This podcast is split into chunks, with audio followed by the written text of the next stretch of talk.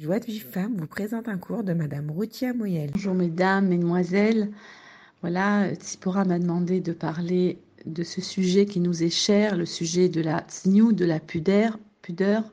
Déjà avant de commencer à parler réellement de ce sujet, je voudrais vous dire combien je suis admirative de voir que vous avez une demande dans un sujet qui est quand même pas simple, délicat, mais tellement important et tellement enrichissant qui, quand on le comprend, peut nous changer toute notre façon de voir les choses, de voir la vie, de nous voir à nous-mêmes d'abord, à commencer par nous-mêmes. Et donc, euh, voilà, je vous témoigne mon, voilà, je vous, je vous dis mon, ce sentiment-là, et que Akadosh Baruch nous aide à avancer. Chacune là où elle se place, chacune là où, au niveau auquel elle est. Nous allons plus parler d'idées de c'est-à-dire de plus comprendre l'idée de tsniout, l'idée de pudeur. On va poser plusieurs questions. Bon, là, dans le cadre de ce petit, ce petit audio, on va essayer de répondre petit à petit à certaines questions. Avant ça, je voudrais dire encore une, petite, une idée générale. C'est que, comme dans toute chose, nous savons que au Mont Sinaï, nous avons dit Naase nous ferons et nous comprendrons, c'est ça la traduction, Nishma, c'est nous entendrons, mais ça veut dire nous comprendrons. Et dans notre sujet à nous en, particulier, il faut s'en rappeler. Ça veut dire que on doit avoir à l'esprit la volonté de faire, même si on ne comprend pas toujours. C'est évident, c'est évident que quand on, nous allons comprendre des choses plus, ce sera beaucoup plus facile euh, de les accomplir, de les ressentir, de les vivre dans la joie. C'est pour ça qu'on étudie, on a, une obligation d'étudier, de comprendre les choses. On ne doit pas les laisser à leur superficie, on doit essayer de comprendre. Donc, mesdames et mesdemoiselles, je vous ai pas en face, ça m'est un petit peu difficile d'ailleurs, mais enfin, j'imagine vos visages et, voilà. Donc, on va essayer de réfléchir ensemble et voilà, de développer quelques idées. Euh, en tous les cas, en se rappelant que notre esprit, bon, on va, on va essayer de comprendre, notre esprit limité, donc on va comprendre certaines choses, et après à chacune de le d'y réfléchir, de l'intérioriser, de et c'est très souvent et c'est tout le temps en fait, je peux dire c'est pas c'est comme ça que ça marche, c'est que quand on pratique, quand on met en, pratique des, des choses qu'on a appris, eh bien ça nous aide à aller comprendre davantage. Ça veut dire qu'il faut faire une double action. Et une action d'étudier, ça veut dire de, de, comprendre les choses, etc. Et, une et la deuxième, si on peut appeler ça une action d'ailleurs, et la deuxième, c'est une véritable action, c'est-à-dire de changer, de mettre en pratique certaines choses. Et petit à petit, petit à petit, vous allez voir, et je vous le souhaite, parce que c'est un grand bonheur, de voir une certaine harmonie se créer à l'intérieur de nous-mêmes et Bezrat Hashem, que, avec l'aide de Dieu, que chacune puisse ressentir ce, cette harmonie, parce que c'est un grand bonheur de, le, pouvoir le sentir et le vivre dans notre vie de tous les jours. Donc là, aujourd'hui, on va commencer par poser une question, euh, parce que vous allez voir qu'on va essayer de définir qu'est-ce que c'est que cette, cette idée de tsniou, de pudeur, qui revient, qui est expliquée d'une façon, d'une autre façon, peut-être qui est vu comme un mode vestimentaire, peut-être un mode de comportement aussi, un mode de parler également. Oui, mais il faut qu'on comprenne un petit peu plus la racine des choses. C'est sûr que la tsniou, c'est pas seulement euh, un mode vestimentaire, c'est pas seulement réservé aux femmes. On va souvent penser que c'est réservé aux femmes, c'est le lot de la femme, c'est des femmes qui ont énormément de lois très très très précises sur la tsniout. Alors euh, on se dit, bon ben voilà, c'est simple, qu'est-ce que c'est que la tsniout eh C'est un mode vestimentaire, bon, quelques... Parfois, on va ajouter une façon de se comporter, peut-être de parler, un langage, peut-être, ça c'est déjà bien. Et c'est réservé aux femmes. Ce qu'on va essayer de, plus développer, c'est de comprendre l'idée même de Tsniout, qui est pas du tout forcément euh, réservée aux femmes, et quelle est sa source dans le Tanar, c'est-à-dire dans la Bible. Et voilà, alors on va commencer par le début. Euh, alors l'idée déjà, c'est qu'on va se poser une première question.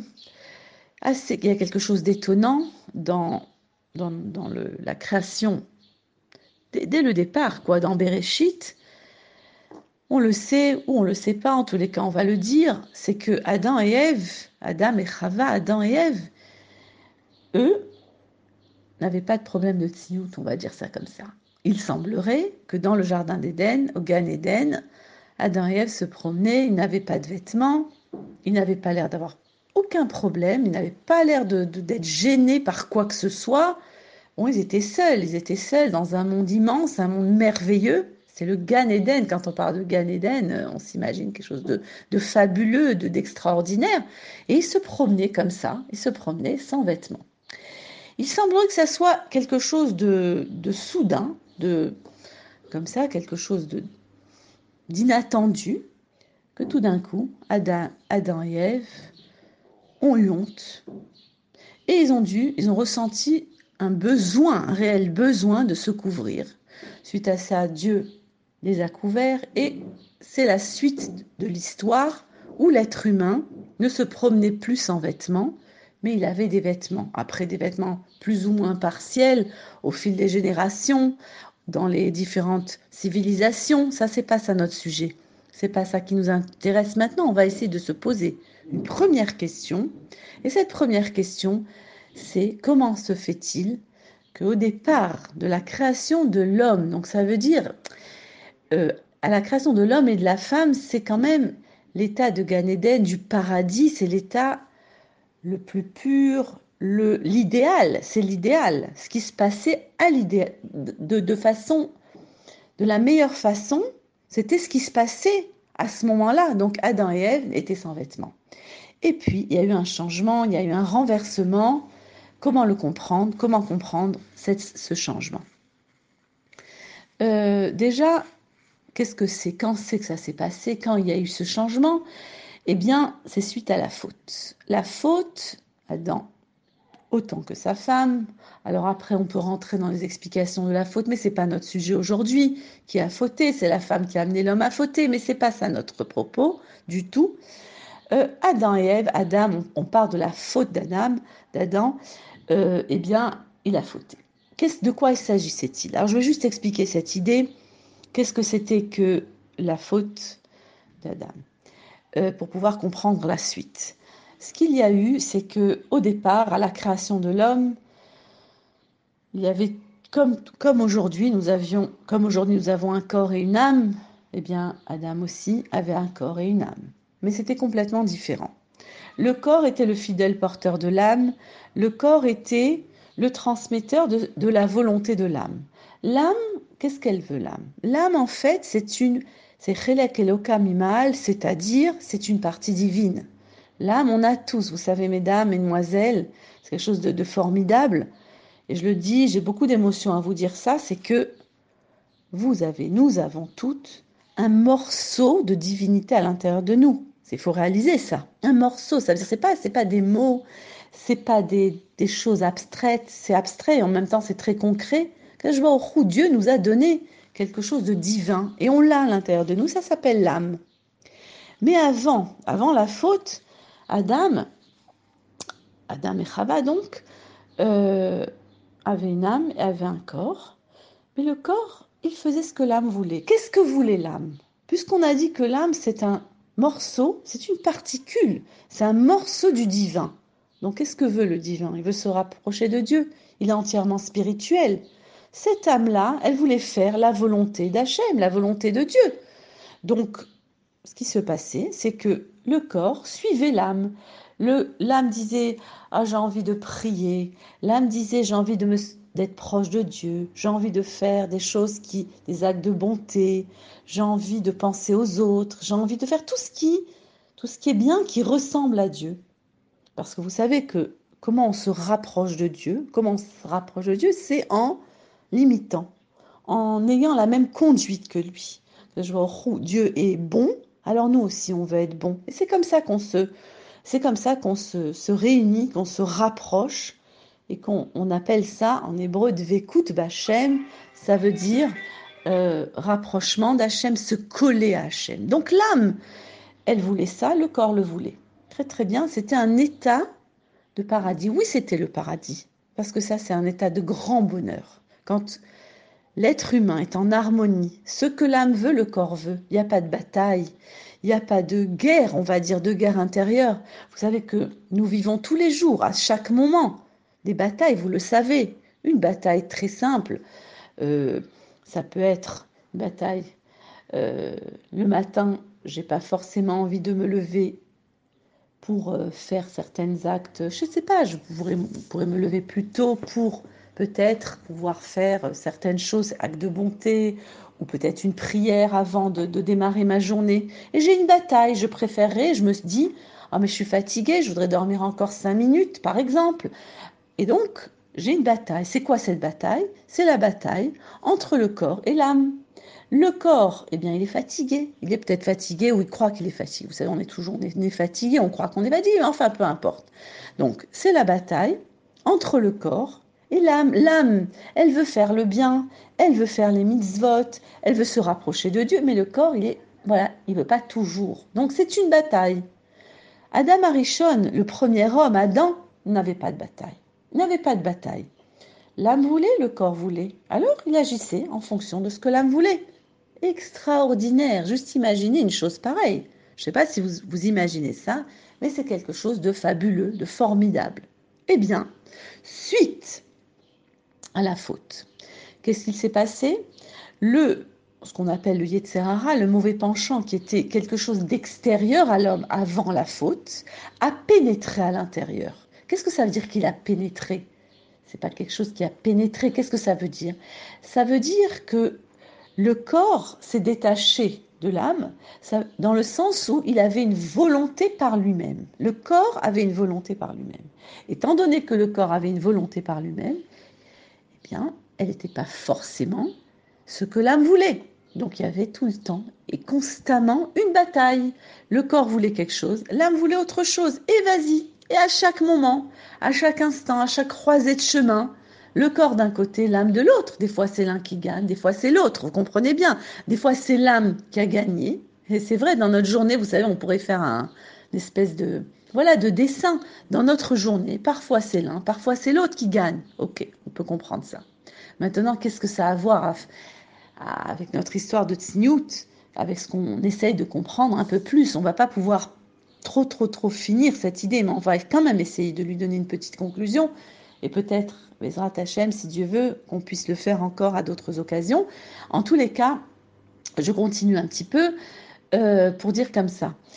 Suite à cette faute-là, donc, vu que le corps a pris son, essor, son envol, eh bien, il y a une contradiction entre le corps et l'âme. Et c'est en fait la source de la souffrance humaine. Il faut comprendre ça. C'est la source de la souffrance humaine que, quelle était la réaction de Adam et Ève?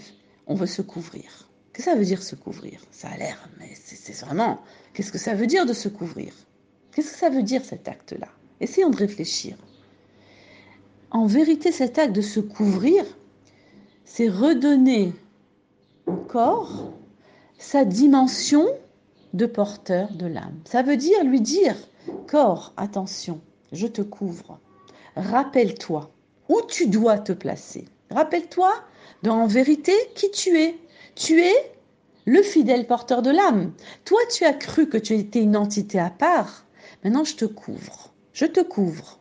On n'a pas encore compris. Ne vous inquiétez pas, c'est pas. On a pas. On a à peine commencé à comprendre.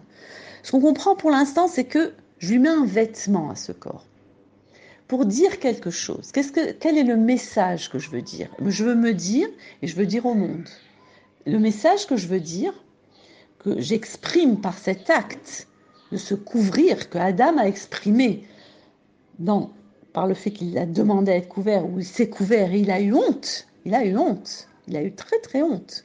On, expliquera, aussi qu'est-ce que c'est que cette honte.